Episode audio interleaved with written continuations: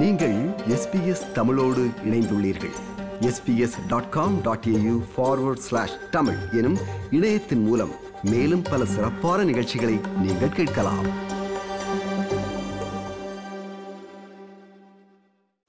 ஒன்பதாவது பாராளுமன்றத்தின் முதலாவது அமர்வு கடந்த வியாழக்கிழமை இடம்பெற்ற போது அங்கு கன்னி உரை நிகழ்த்திய தமிழ் மக்கள் தேசிய கூட்டணியின் தலைவர் சி வி விக்னேஸ்வரன் ஆற்றிய உரை தற்போது பல்வேறு சர்ச்சைகளை ஏற்படுத்தியுள்ளது.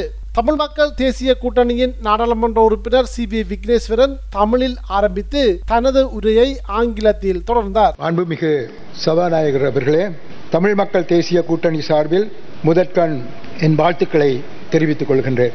I start my felicitations honourable speaker hailing you in my mother tongue the oldest living language of this world உலகில் உயிர் வாழும் மூத்த மொழிகளில் ஒன்றும் இந்த நாட்டின் முதல் தேசிய குடிமக்களின் மொழியுமாகிய எனது தாய்மொழியில் ஆரம்பித்து பின்னர் எல்லா மக்களையும் இணைக்கும் மொழியில் எனது வாழ்த்துக்களை கூறுகின்றேன். குடியியல் மற்றும் அரசியல் உரிமைகளுக்கான சர்வதேச உடன்படிக்கையுடன் மரபு பாரம்பரிய உரிமைகளின் அடிப்படையில் தேசம் அங்கீகரிக்கப்படுவதன் பிரகாரம் சுய நிர்ணய உரிமைக்கு உறுத்துடைய வடக்கு கிழக்கில் வாழும் மக்களின் உள்ளார்ந்த உரிமைகளை அங்கீகரிப்பதுடன் கடந்த காலம் பற்றிய தவறான வரலாற்று கண்ணோட்டங்களை களைந்தால் மட்டுமே சுதந்திரமும் சமத்துவமும் உதயமாக முடியும் என்று குறிப்பிட்டிருந்தார். இதே வேளையில் கடந்த வெள்ளிக்கிழமை இடம்பெற்ற பாராளுமன்ற அமர்வில் பேசிய சஜித் பிரேமதாச தலைமையிலான ஐக்கிய மக்கள் சக்தியின் பாராளுமன்ற உறுப்பினர் மனுஷ நாணயக்கார விக்னேஸ்வரன் அவர்களது உரைக்கு கடும் கண்டனம் வெளியிட்டிருந்தார். அத்தோடு அவரது உரையை பாராளுமன்ற பதிவுகளில் இருந்து நீக்க வேண்டும் என்றும் அவர் தெரிவித்தார்.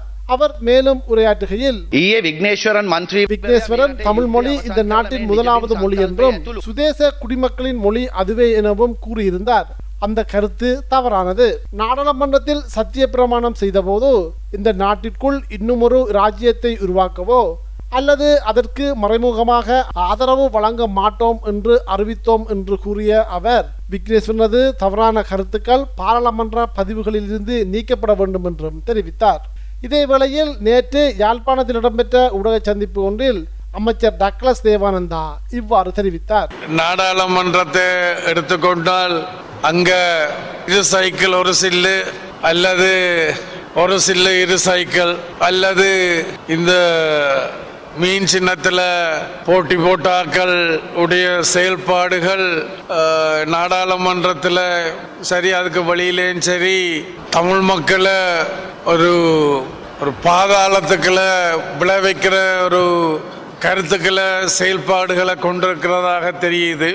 ஏனென்றால் இப்போ அவையிலுடைய அந்த கருத்துக்கள் அல்ல அந்த போக்குகள் வந்து இருக்கிறத பாதுகாத்து கொண்டு முன்னோக்கி போகக்கூடிய அறிகுறிகள் தென்படுற மாதிரி இல்லை. இது தவிரவும் கடந்த வியாழக்கிழமை இடம்பெற்ற நாடாளுமன்ற அமர்வில் தனது அரசின் கொள்கை பிரகடனத்தை விளக்கி அதிபர் கோட்டாபய ராஜபக்ச உரை நிகழ்த்தியிருந்தார். එක්දස් නමසය ඇත්ත අටේ සිට දහනව වතාවක් සංශෝධනය වී ඇති අපේ ආණ්ඩුක්‍රම විවරාව அரசியல் තුළ யாப்பு ඇති திருத்தம் අවිනිශ්චිත புதிய භාවය හා அரசியல் யாப்பு உருவாக்கம் தனது அரசினால் முன்னெடுக்கப்படவுள்ள வேலை திட்டங்கள் மற்றும் அபிவிருத்தி சார்ந்த திட்டங்கள் போன்றவை உள்ளிட்ட பல்வேறு விடயங்கள் தொடர்பில் அவர் இங்கு உரையாற்றியிருந்தார் அவரது முதல் பாராளுமன்ற உரை தொடர்பில் தமிழ் அரசியல் தலைவர்கள் பலரிடமிருந்து பல்வேறு கருத்துக்கள் விமர்சனங்கள் முன்வைக்கப்பட்டு வருவதனை அவதானிக்கக்கூடியதாக இருக்கின்றது.